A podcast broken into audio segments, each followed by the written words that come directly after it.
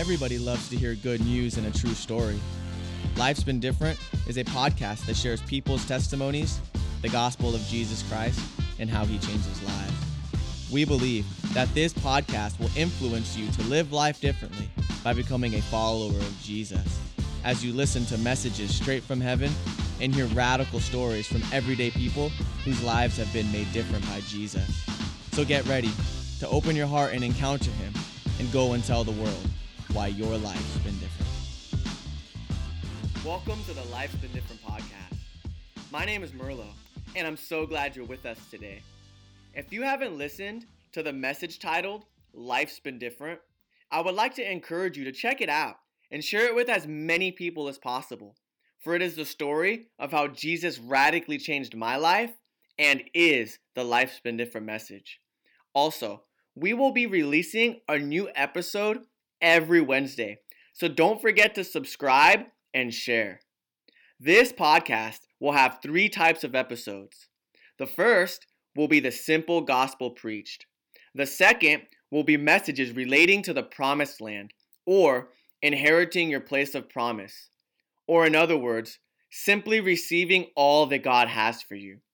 The promised land is a type of salvation and is the title of my first single, Promised Land, available on all streaming platforms. In addition to myself, for these first two categories, we have the privilege and the honor of partnering with trusted pastors from my home church, The Rock. I am completely undone at the privilege of sharing alongside these pastors and whom I serve, serve with, and am led by. The third will be testimonies from ordinary people telling the extraordinary story of how Jesus radically changed their life and why their life's been different. Have you ever heard anyone say, there's no such thing as a dumb question? I had elementary school teachers tell me that all the time.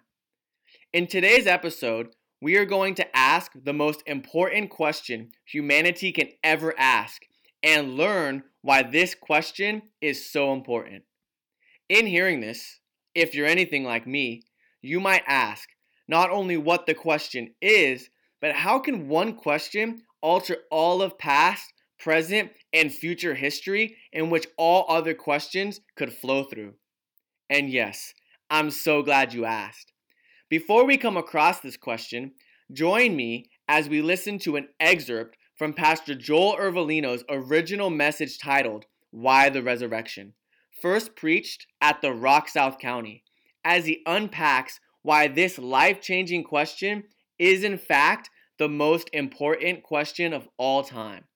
But before that, I wanted to say, Pastor Joel, words cannot express a proper introduction for the honor that I have for you. Pastor Joel and his wife, Pastor Anna Iervolino, are the pastors in whom I assist in life and in the ministry of our Lord Jesus Christ at the Rock South County. Pastor Joel is my father in the faith, my pastor, my mentor, my music manager, and the president of Merlo Enterprises. Thank you for discipling me into the man I am today in Christ and teaching me the other side of life. I am so humbled to be preaching alongside you and would have never imagined doing so. Giving you water and carrying your Bible is enough for me. I greatly honor you today, sir. I have given my life to the service of you and Pastor Anna, both in the family and in our beautiful local church. I will continue to show my gratitude for all that you've sown into me over the last three years by the decisions I make and how I live my life. Thank you for unpacking Life's Been Different to me and helping me birth the vision. Now, I want to encourage you all to lean into this message, and I will come back at the end with a few thoughts. Paul the apostle in the book of First Corinthians chapter 15 verse 17 gives a description of the gospel. He tells about the gospel that he received. Paul the apostle was the least of the apostles, he told himself. Jesus had 12 disciples that became apostles or pillars or foundational men that established the church. And when one Judas, if you've heard the story, betrayed Jesus for a bag of money. And after Jesus was died and buried and rose again, they chose another that was from them from the beginning, Matthias. And those 12 were the foundation of the church today. And Paul, who was Saul, on the road to murdering Christians, which was his job, he was paid to kill people that loved Jesus for a living, encountered this Jesus on the road to Damascus. Many of you have maybe heard that story. And the Bible says that Jesus appeared to Saul, who became Paul, and told him who he was and commissioned him with this gospel. And Paul took this gospel, which means good news, and spread it throughout the known earth at that time on boat, on foot, on camel, on horse, any way possible, by all means, spreading the gospel. And he says that he received the gospel first, that Jesus was died according to the scriptures, that he was buried, that he was raised to new life, and that he was seen by Peter and the apostles and by Paul. Paul says in 1 Corinthians 15, and he goes on explaining to the people the power and the importance of Jesus rising from the dead. And in 1 Corinthians 15, 17 from the New King James Version, Paul writes and says, And if Christ is not risen, your faith is futile. That word futile means useless. You are still in your sins. So the people that Paul were writing to, some of them didn't believe in the resurrection, didn't believe that there was life after death. If you go to the mall, you go down to the beach and you ask someone that, which you probably wouldn't, but if you did, if you ask someone, hey, do you believe that there's life after death? Some would say yes, and some would say no. Some would say, no, you just cease to exist. Or some people think RIP, that you're resting in peace somewhere, somehow. And Paul was writing to the church of Corinth. Some believed and some didn't. And he told them and said, if Christ has not risen, then your faith, the thing that you believe in, the thing that your life is built on, is futile, it's useless, and you are still in your sins. And he gives us a key here that there is a promise with the resurrection. If I talk to you about the resurrection, most of us don't even really understand it. And we have to understand what God did through the power of the resurrection. The Bible tells us that when Jesus was on the cross, he took upon our sins. But that's not where the story stops. God, listen, did not raise Jesus from the dead because he was God's son. He rose Jesus from the dead to promise us complete forgiveness and liberty for our future. It says, if you are still in your sins, to be in your sins is the opposite of being in Christ. The same Paul that said, you are still in your sins, writes about being in Christ.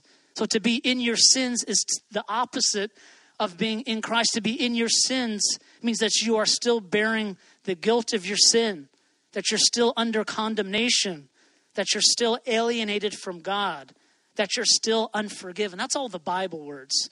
But what I would say, if we are still in our sins, then you're held back in life. There's something that's holding holding you down.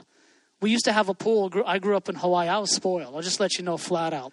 I bought my own car. Okay, but besides that, I lived a pretty good life. But do you ever play this game in a pool when you're younger? You get one of those rubber balls right? And I used to love to do this. I used to surf a lot and free dive. And part of the training for your lungs, now they carry rocks underwater. But before that, you would take a ball and you try to hold it down underwater. Show of hands. You ever do that before? Take a ball, you're just in a bathtub, whoop, the, the ball will shoot up. Right? I used to try to do that. I would take this a rubber ball and I'd just use my feet and I try to push it down to the ground of the pool to, to strengthen my lungs to strengthen my lungs. And that's what the Bible says life is like. Without forgiveness, you're like a rock. You just fall. There's something about you just you're held back in life. But when you are in Christ and forgiven, that resurrection power happens to you. You're like a ball, even though things can be hard or you'll fail at times and face challenge, there's something in you that rises that that wants to pop back up to the surface, and that's what the gospel does. Paul said in that same chapter in 1 Corinthians 15 20, but now Christ is risen from the dead. He says, hey, if Christ isn't risen, then you are still in your sins. But now Christ is risen from the dead, and he celebrates that. And so I want to talk to you about this promise. In the book of Hebrews, this same author, Paul, talks about this resurrection and, and what God has done as we kind of break it down a little bit. In Hebrews chapter 10, the Bible talks about in the Old Testament that God was dealing with sin. He had priests, priests that would that would kill animals. The Bible actually says they killed goats and bulls to cover sin. So God told Adam and Eve from the beginning, the wages of sin is death. And though they ate the apple, whether you believe that story is true or not, it's true. God says the wages for that is death. And He killed the first animal by giving them coverings. And from that point forward, God established a pattern, um, a shadow, an example of what needed to be done on account of sin. And so in the Old Testament, the Bible says that God would raise up priests in this tabernacle or tent that the presence of God was, and priests would come and offer sacrifices for sins, the blood of bulls and goats. And in Hebrews chapter 10, verse 1, it says, For the law, having a shadow of the good things to come, and not the very image of the things. And so that was a type and shadow of what Jesus would do, the blood of bulls and goats, and they would offer these sacrifices to cover the sins of the people. And one time a year, the high priest was allowed to go into the inner courts, uh, the inner room, the oval office, so to speak, and offer the blood of bulls and goats liberally one time for the entire camp of the people. So they did it daily. And then one time a, a year, the big gun would come out and offer just a general offering for the people by sprinkling the Ark of the Covenant, which was like a box. If you've seen Raiders of the Lost Ark, anyone all know? I love that movie. Indy! I love that movie. That box, that's a real box, and they would take the blood of bulls and goats. Very strange, very foreign to us. And they would dip a palm leaf in it, and he would shake it on this box, on the mercy seat. And that was symbolic of God covering the sins of the people. And the writer of Hebrews, which we believe is Paul, the same guy that says that if we are still in our sins, then it's over. Game, then your faith is futile. Getting excited and going to church means nothing at all. But Paul says we're not still in our sins because God rose Jesus from the dead. And he did that by making him the sacrifice. We're going somewhere with this. And so in he- Hebrews chapter 10, this, the chapter starts out with Paul saying that the sacrifices of bulls and goats, those were just an example of the good thing to come, which we know was Jesus. Listen to what it says in verse 14 of Hebrews chapter 10. It says, For by one sacrifice he has made perfect forever. Say forever. For by one sacrifice he has made perfect forever those who are being made holy. For by one sacrifice, He, God, has made you and I perfect. How for how long? Forever. Those who are being made holy. Notice the perfect forever and being made holy. See, most people misunderstand what it means to be a Christian. Though I'm a pastor, I'm also a businessman, and I never tell people what I do as a pastor because then people feel like they need to answer correct me, correctly or they, they talk to me different. So I just tell me I go to church. and But notice the Bible says, and what people have a problem with, they think they need to be perfect or holy to be accepted. Notice the Bible says, You have already been made perfect. For how long? Forever, those who are being perfected. Does that make sense? You're already right. And you're being made right. See, most people think, let me be right, right? And then, God, will you receive me as right? God said, ah, that's not the gospel. The gospel is you're already right. And God is making you right. See, you're, you're living out who you really are. See, when you understand that you're perfected, that by one sacrifice, God has made you perfect forever, oh man. See, it begins to change you. It's different than trying to be right to be made perfect in God's sight. See, that's religion. That's why so many Christians are like a rock instead of a ball. They're not shooting up, they're staying down. Why? Because they're under the guilt. They're under, they're, they're still in their sins, though Christ has already risen. And God says, hey, this morning, this weekend, maybe you've heard this message before. God wants to promise you something that your sins are completely forgiven, that you are already perfect, though you don't act perfect. You've been perfected by one sacrifice forever. By one sacrifice forever. God has made you perfect and is perfecting you in this life. That's what sanctification means.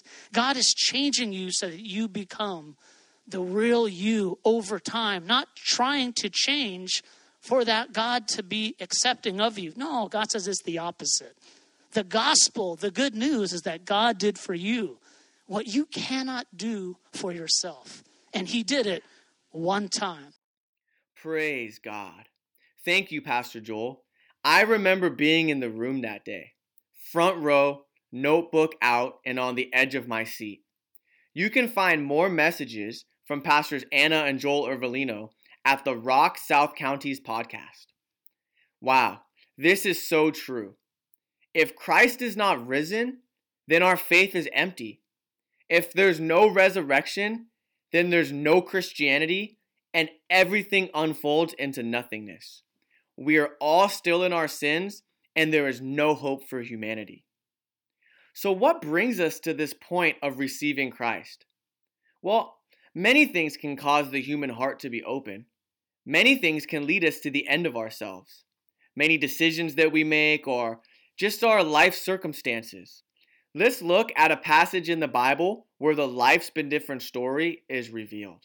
But first, let's do the Bible declaration. We do this at my home church every week. And it's something that I truly believe to my core. Ready? Go. This is my Bible. It is God speaking to me. I am who it says I am. I can do what it says I can do. I can have what it says I can have. So I open my heart today to hear God speak a word that will change my life forever. And I do open my heart today. And I pray for everyone listening that their hearts will be open to, that the Holy Spirit will speak through me as just a yielded vessel. That's all that I am, to bring forth a word from heaven. In Jesus' name. Turn with me to Acts chapter 16, verses 20 through 31, as we explore the man who asked the greatest question anyone could ever ask. Today we are going to be reading in the NLT version. The whole city is in an uproar because of these Jews. Well, what Jews? Let me give a little bit of context. Paul and Silas were on a missionary journey in the city of Philippi. Basically, a servant girl had a demon in her and was following them for many days. And the most epic missionary team to ever go out Paul, Silas, Luke, and Timothy. Can you imagine being with them and how epic that would have been? the conversations they had. Anyways, she was following them, saying, These are servants of the Most High God, and they are telling everyone the way to be saved. So Paul got annoyed and rebuked the demon out of the girl, and the demon left her. But her masters, who made idols to the goddess Diana in the city, were making a lot of money off these idols because this demon inside the girl had a fortune telling spirit. So they got hot because this hit them right in their bank accounts. And it's interesting, they didn't care about the girl being delivered. All that they cared about was how much money they were going to lose now that this demon had left the girl because she was kind of like the hope for their profit. So they literally had a riot, literally dragged Paul and Silas, had an unofficial trial, beat them with rods, then threw them into prison, and thus the story picks up where we started reading. So they shouted to the city officials, They are teaching customs that are illegal for us Romans to practice. And the mob quickly formed against Paul and Silas, and the city officials ordered them to be stripped and beaten with rods. They were severely beaten, and then they were thrown into prison. The jailer was ordered to make sure they didn't escape. So the jailer put them into the inner dungeon and clamped their feet in the stocks. Around midnight, Paul and Silas were praying and singing hymns to God, and the other prisoners were listening. Suddenly, there was a massive earthquake, and the prison was shaken to its foundations. All the doors immediately flew open, and the chains of all the prisoners fell off. And the jailer woke up, seeing the prison doors wide open, assumed that the prisoners had escaped, so he drew his sword to kill himself. But Paul shouted to him, Stop! Don't kill yourself. We are all here. The jailer called for lights and ran to the dungeon and fell down trembling before Paul and Silas. Then he brought them out and asked, Sirs, what must I do to be saved? They replied, Believe in the Lord Jesus, and you will be saved. Wow. Now let's look at the key character in this true story. The jailer's identity was that all he had going for him was that he had a commission from Rome. All that he had was a job.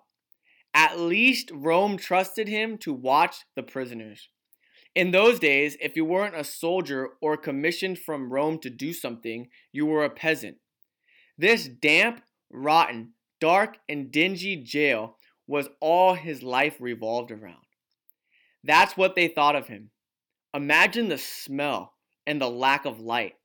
Prisoners were left to sleep in their own damp filth and feces. It says in verse 24 that when he received the order, he put them in the inner cell, solitary confinement. He didn't care about Paul and Silas. All he knew was that he got put in charge of public enemy number one, and he was not going to let anything happen to them. This shows that he took this seriously. These men were not going to get out on his watch. Now, we all subconsciously find our identity in something.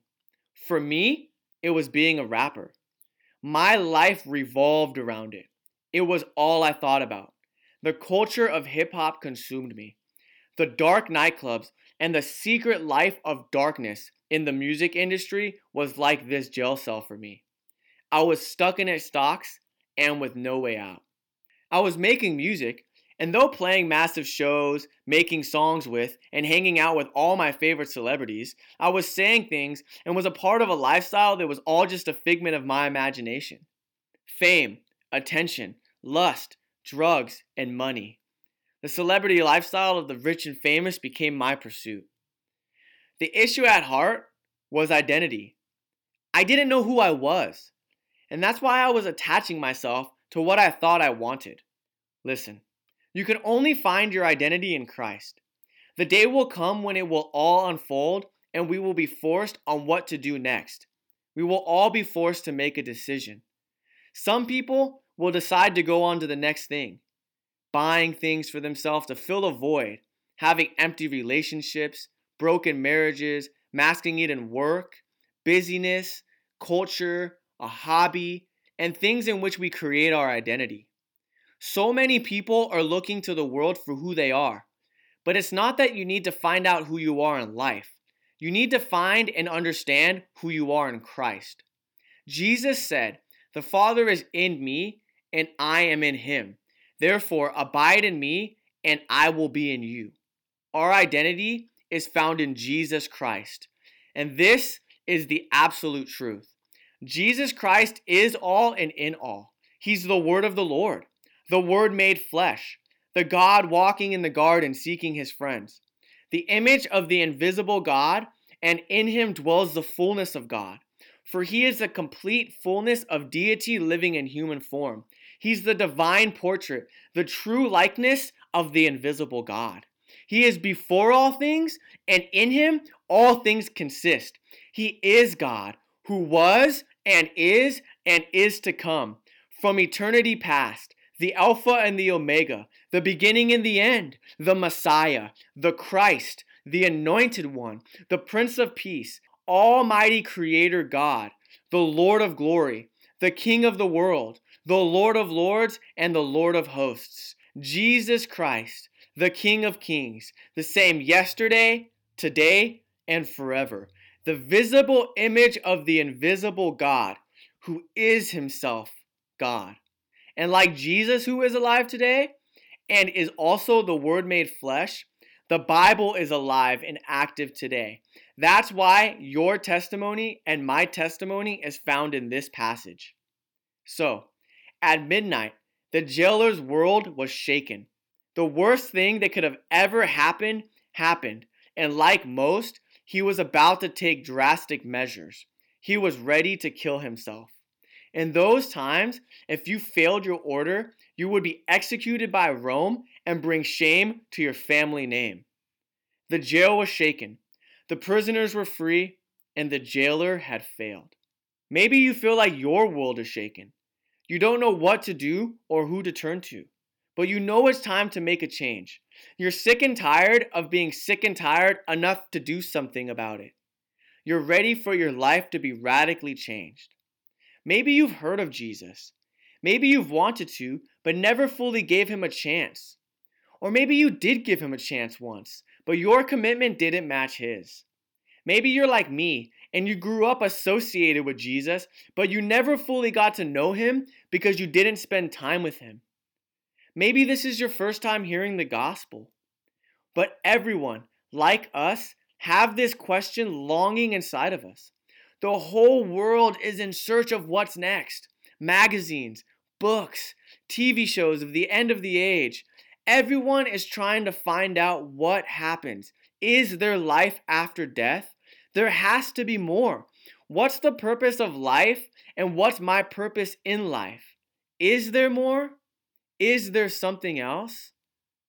And thus, the most important question of all of humanity that anyone could ever ask is brought forth What must I do to be saved? Notice he didn't ask, Why am I here and how did this happen? He asked, what must I do to move forward? Totally the end. At the end of it all, he came to himself and asked the greatest question, and the only answer in all of the world came Believe in the Lord Jesus Christ, and you will be saved. This is why I had to start today with Pastor Joel's message. Because if we don't understand what Jesus did, then we don't understand what to believe in Jesus for. Like Paul and Silas, I found myself in jail. And like the jailer, I thought I was in control of my music career, which for me was my jail. And I found myself in a real physical jail, alone in a cold, dark cell in Texas. And all I could do was come to God so I found myself praising him, and the question came forth Lord, what must I do to change?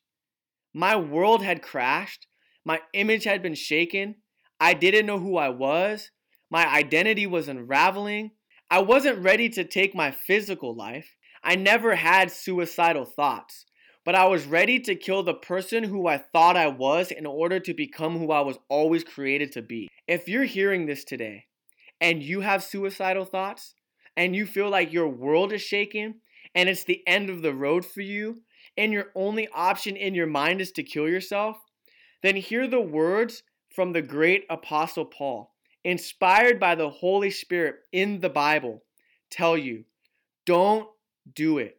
We are all here for you. Turn to Jesus and ask him, What must I do to be saved? Listen, Taking your life isn't the answer. Giving your life to Jesus that you may truly live through his death is.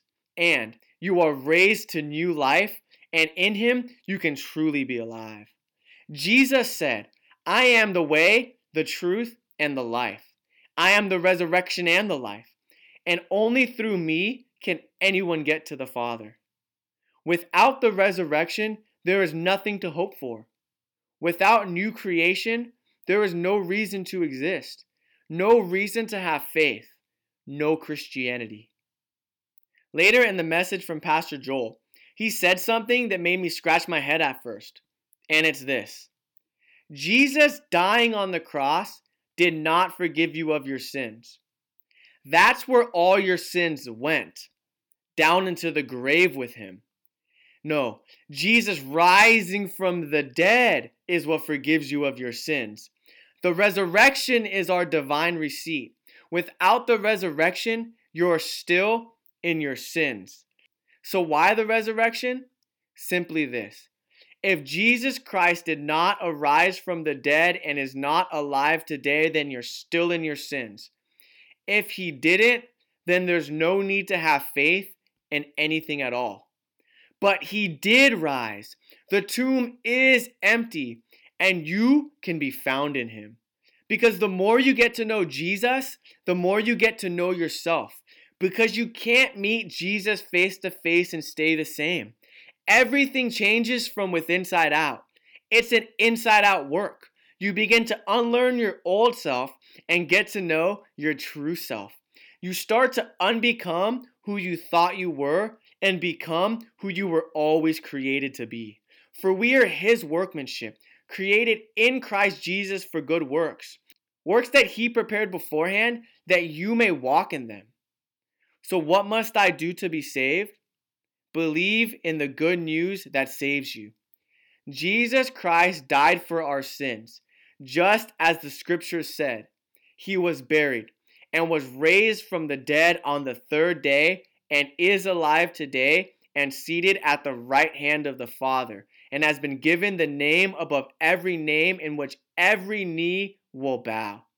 If you confess with your mouth, openly declare and decide in your mind to make Jesus Christ the Lord of the rest of your life, and believe in your heart that he was raised from the dead, you will be saved. For it's by his grace and your faith and believing that Jesus is God and was raised from the dead to take away your sins that you are saved. And it's not of yourself. It's nothing you can do. It's not of works, lest you start to boast. And if you believe, then now you're born again. You're the righteousness of God in Him. You're a child of God. You're free, clean, holy, worthy, wanted, and chosen. You have been made right with God. Imagine that. You are right with God. You're who He came to be with. You're who He gave His life for. And neither death nor life, nor people or circumstances, or anything that has happened to you, or anything that will happen to you, no height or depth, or anything created will be able to separate you from His love. If anyone is in Christ, he is a new creation. Old things have passed away, and behold, all things have become new. Everything from this moment forward is new, and everything from one minute ago is dead and gone. So, what becomes new? Immediately when you receive Jesus, and oh, how I pray in the name of Jesus that today you receive him. You become what's called born again, or born from above. Your spirit goes from being dead to being alive, detached from God to attached to God, from outside of the family to inside of the family, apart from Jesus to in Christ Jesus and Him and you. It's amazing. A new creation, a fresh start, born again. Behold, see it this way. Take hold of this. Grasp and understand it. Let it sink deep into your mind and your heart. You have been made new. I had been made new. I had come to a decision, and life's been different ever since. For though you were once distant from Him, living in the shadows of your evil thoughts and actions, He reconnected you back to Himself and released His supernatural peace through the sacrifice of His own body as the sin payment on your behalf, so that you would dwell in His presence. And now there is nothing between you and Father God for he sees you as holy, flawless, and restored. Listen, your response is your responsibility. And what is the response? The response is to repent, or in other words, turn around and go the opposite direction. Confess your sins, admit your wrongs, and believe in the Lord Jesus, and you will be saved. If we confess our sins, he is faithful and just to forgive us of our sins and cleanse us from all unrighteousness. The Bible says in Luke 3 8 in the Passion Translation Turn away from your sins, turn to God, and prove it by a changed life. Turn to Jesus. This is what you must do to be saved. If you believe this, and like the jailer, your world has been earthquaked, and you simply ask, What must I do to be saved? Then today I tell you, believe in the Lord Jesus Christ. Find a local church. Jump into OSL Online, the online discipleship program from Solid Lives. It's free and located on lifesbeendifferent.com. Listen, I know that I know that I know the day I met the creator of the universe face to face. I know the day I got saved and the day I truly repented. The day I met Jesus because my life's been different ever since. Jesus is real. Jesus loves you and he's waiting with open arms to accept you. If you indeed continue in the faith, grounded and steadfast, and are not moved away from the hope of the gospel which you have heard, the gospel of Jesus Christ, which I, Merlot, have become a servant, then, like for me that day, today is your day, the day of salvation. The day you ask, What must I do to be saved? and the day you receive your answer. Believe in the Lord Jesus Christ. You're one decision away, or maybe you're ready to finally make your all in commitment. Decide and begin to live life differently by becoming a follower of Jesus. Thank you for listening to the Life's Been Different podcast. For more information on Life's Been Different, our clothing and resources, music by Merlot, or OSL, the online discipleship course by Solid Lives, visit lifesbeendifferent.com. Hey, if you haven't received Jesus Christ to be your personal Lord and Savior, we would like to give you the opportunity right here, right now. Let's pray together. Heavenly Father, thank you for sending Jesus to die for my sins. I confess that Jesus is Lord and believe in my heart that he was raised from the dead and is alive today.